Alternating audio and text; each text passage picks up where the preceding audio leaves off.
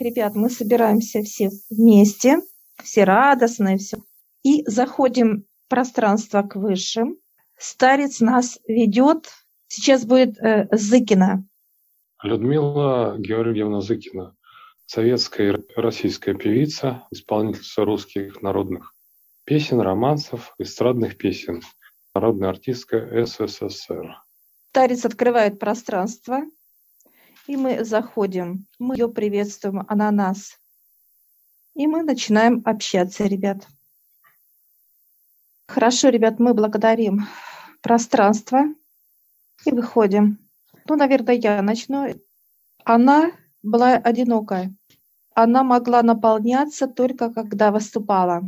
Когда ее слышал народ, она накрывала волной вот этой какой-то необычной широтой. Через нее и шли такие потоки. Она накрывала просто людей. Особенно, э, когда она выезжала за границу, все просто в восторге были от нее.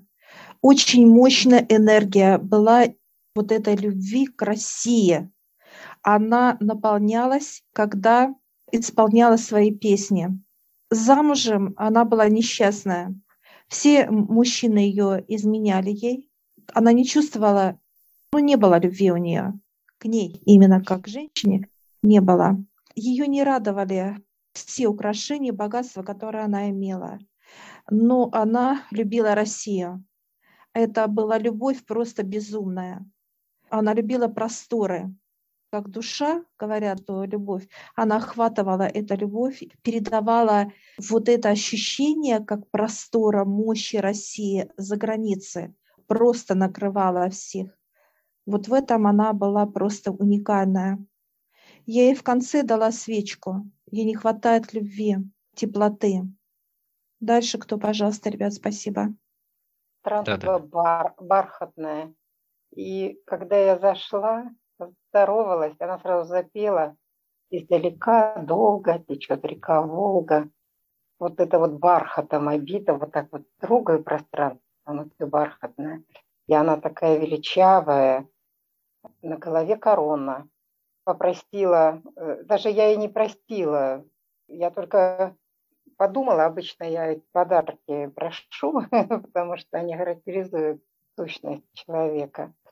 Даже не успела попросить, как она мне достает такие массивные бусты, крупные, зеленовато-изумрудные какие-то, крупные-крупные. Прям не просто подает, а прям застегивает их у меня на шее поняла, что она человек довольно щедрый.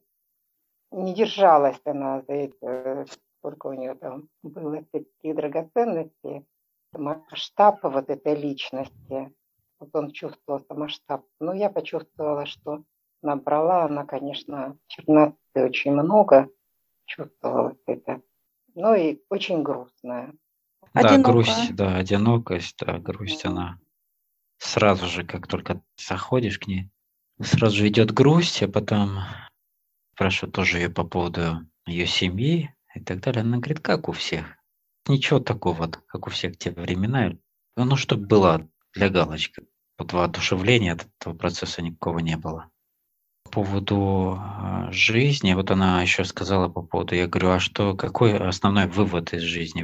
Она говорит, нужно все делать по совести, она говорит. Я говорю, а что-то она говорит, вот тебе книга со стихами.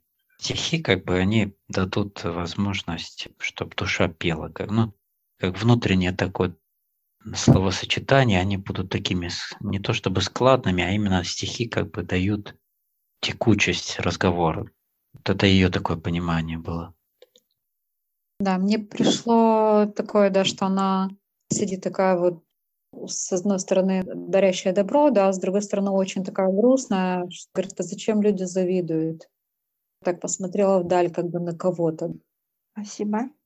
Я зашла в пространство. Пространство было такое мягкое, ровненькое. Она сидела, я на нее посмотрела, говорю, можно с вами поговорить? Здравствуйте, поздоровалась, так все хорошо, мирно. А потом в ее лице появилась как камея. Бывает вот э, женское украшение – темная основа, на ней лицо каменное. И все. И оно вот как изменило свою траекторию, изменилось. тема ушла, стало темно. И потом вышло такое понимание внутри, погасшая звезда, тишина. Внутри боль была, тяжесть, обиды было. Все человек имел, славу, звание, э, драгоценности. Она очень была богата, она ни в чем не нуждалась, как вот физическое тело. А внутри была тоска, уныние, боль, все вот эти негативные ну, составляющие, да, которые человеку опустошают грусть и печаль. Вот так она всю жизнь и прожила. Она хотела очень детей. Она очень хотела детей. То, что она видела, она с болью. Потом эта боль показывает сейчас выше, знаете, как вот затянулась. Большой рубец, и он просто затянулся. Вот это ей не хватало. А были у нее, если брать по-женски аборты, аборт вот. был, да, у нее. У меня тоже аборт. А так она была щедрая. Так, ей ничего не жалко было. Кто еще, ребят, пожалуйста? Я когда зашла в, ну, в комнату в эту, да, значит, тоже стены я сразу трогаю бархат, э, мягкие бархатные. А у меня везде каменями отделано, красиво все было. Ну, вот эти вот ее украшения, mm-hmm. у меня сразу, значит, бархат и вот это драгоценности. Вопрос я ей задала какой? Как она шла по своей карьере, ну, почему именно вот это все она любила, как бы она мне сказала, это все с детства у нее началось, она вот любила петь, вот развивала, в общем. Еще вопрос, э, да, про детей тоже вот спросила, и она мне сказала, а, что было много ошибок молодости, и тоже мне вот показала аборты, то, что делала.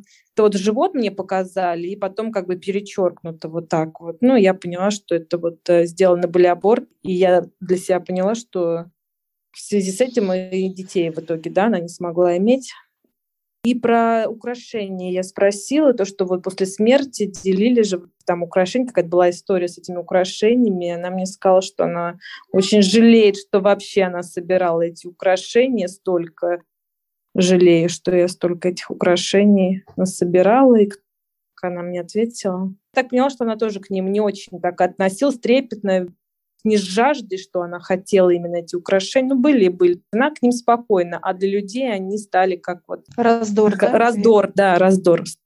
Что? А, еще спросила я, душа где? Четвертый где-то там, в общем, поднимается, что ли? Она, она поднимается, была на третьем. Четыре да. мне Чи... показали. Она, она была на чищить. Да, уже да. хорошо. Я была в диалоге, мне сказала Людмила. А, я была звездой, я ей вопрос задала, как вы себя ощущали на момент своего присутствия. Я была звездой. Она уверенно, с гордостью сказала. Мне это очень нравилось. У меня голос был божественный, голос был у меня от Бога. И я своим голосом транслировала мощную энергию. Люди меня слышали, люди меня слушали, люди меня обожали. Мне это безумно нравилось. Мне доставляло это какую-то гордость, что я несу вот эту силу.